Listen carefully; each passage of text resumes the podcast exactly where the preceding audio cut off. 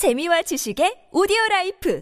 팟빵 안녕하세요. 군사 돋보기입니다. 최근 우크라이나군이 이번 전쟁 개전 이후 최대 규모의 M142 하이마스 포격으로 단 하루 만에 러시아군의 자포리자주 멜리토폴의 최대 물류 거점을 완전히 박살내버렸다는 소식이 전해졌습니다. 이제는 16문이나 되어 기존에 비해 4배나 많아진 M142 하이마스와 하나하나가 이보다 2배의 화력을 가진 M270 MLRS까지 가세해 우크라이나 전장 곳곳에서 러시아군의 보급 거점을 탈탈 털어버리고 있는데요. 러시아군도 당연히 이에 단단히 대비하기 위해 3종 다층 방공망 시스템으로 하이마스에서 쏘아 보내는 GMLRS 로켓탄을 막으려 했지만 이번에도 역시나 아무것도 하지 못해 러시아군의 방공 시스템 스펙이 모두 새빨간 거짓말이 아닌가 하는 의심을 더욱 크게 만들고 있습니다. 어쩌면 이 같은 일이 우크라이나군의 적 방공망 제압 작전, SEAD 작전에 의한 것일 수도 있겠다는 추측이 맞아 들어갔습니다. 최근 미군 전투기에서 발사된 것 아닌가 하는 의심을 받았던 AGM-88 HARM 대레이더 미사일은 사실 미국이 대놓고 지원한 것이며 미국과 동맹국들의 전폭적인 지원을 통해 앞으로 우크라이나군 전투기들은 더 많은 소티를 달성하며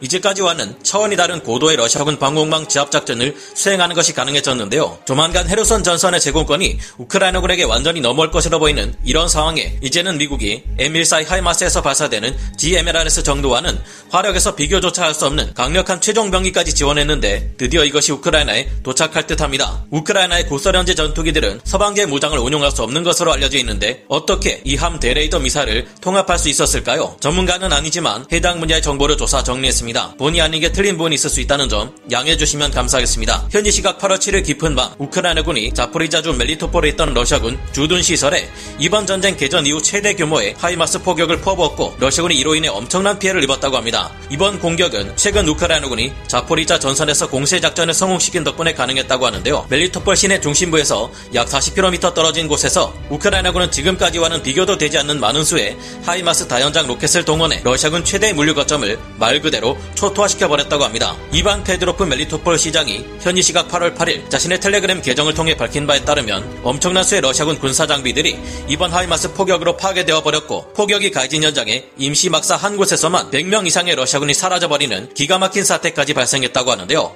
이반 페드로프 시장이 밝힌 바에 따르면 우크라이나 남부전선 전역에서 더 이상 러시아군의 방공 시스템은 작동하지 않고 있는데 이는 우크라이나군의 성공적인 반격에 기반이 되고 있다고 밝혔습니다. 그의 말대로 멜리토폴의 물류 거점에는 러시아군이 최근까지 배치한 3종 다층 방공 시스템이 배치되어 있었습니다. 러시아는 전략적 요충지인 이 멜리토폴의 물류 거점을 방어하기 위해 S-400 장거리 방공 시스템 포대 한 개를 배치했고 이외에도 판치르 S-1 방공 포대 한 개를 배치했습니다. 그리고 여기에 더해 지난 8월 6일 부크 M2 방공 시스템 또한 배치했는데요. 부크 M3 방공 시스템 또한 갖추고 있었다고 합니다. 러시아 측이 말하는 이들의 카탈로그 스펙을 들여다보면 뭐 지구 최강의 방공 시스템을 갖추고 있습니다. S-400은 여러 아군 감시정찰 자산과의 협력을 통해 거대한 항공기의 경우 무려 400km 밖에서 요격하는 것이 가능하고 부크 M3는 160km 밖에서 적기와 미사를 격추시킬 수 있다는 것이 러시아 측의 설명인데요. 부크 M2 방공 시스템은 약 40km의 사정거리를 가지며 판치르 계열의 방공 시스템은 25km 밖에서 적기와 미사를 격추시킬 수 있다 주장하고 있습니다.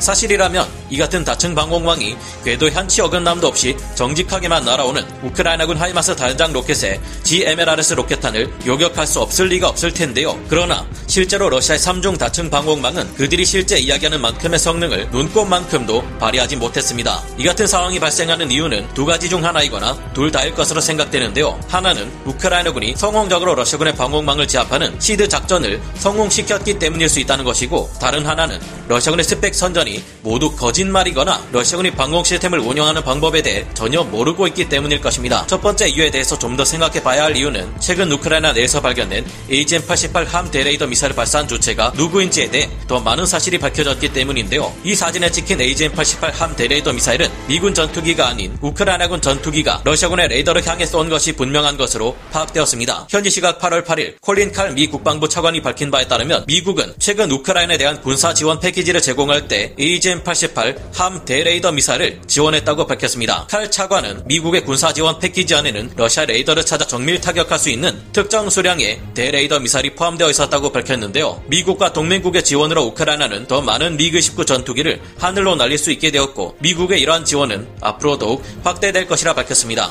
미국이 이 같은 사실을 밝힌 이유는 AGM-88 HARM 대레이더 미사일이 헤르손에서 발견된 것을 두고 러시아 측에서 미국이 이 전쟁에 직접 개입한 것 아니냐라는 의심을 의식해 발표한 것으로 보이는데요. 우크라이나군의 미그 29 전투기들은 미국의 도움을 통해 서방제 무장의 운용이 가능하도록 통합 작업을 거쳤으며 이를 위해 새로운 N019-19 레이더가 장착되어 기존의 미그 29와는 비교할 수 없는 강력한 전투력을 보유하게 되었습니다. 이는 2018년부터 진행되어 온 우크라이나 공군의 미그 29 MU2 성능 개량 사업의 일환으로 미국뿐만 아니라 폴란드가 기술 지원을 맡은 것으로 파악되었는데요. 미국에서는 이뿐만 아니라 HIMARS나 MLRS를 통해 쏘아보낼 수 있는 ATACMS, 블록2A 전술 탄도 미사일까지 제공하기 위해 준비하고 있다고 합니다. 이 미사일이 우크라이나 전선에서 모습을 드러낸다면 러시아군의 방어 진지는 물론 보급 기지나 지휘 시설 및 방공망 모두가 싹쓸이 될 것이라고 하는데요. AGM-88 HARM 대레이더 미사일이 날아올 경우 방공 시스템을 갖추고 있는 러시아 방공군은 레이더를 보호하기 위해 어쩔 수 없이 레이더의 가동을 중단시켜 버려야 하는데요. 이렇게 레이더를 꺼버릴 경우 자칭 지구 최강의 방공 시스템이라는 S400이든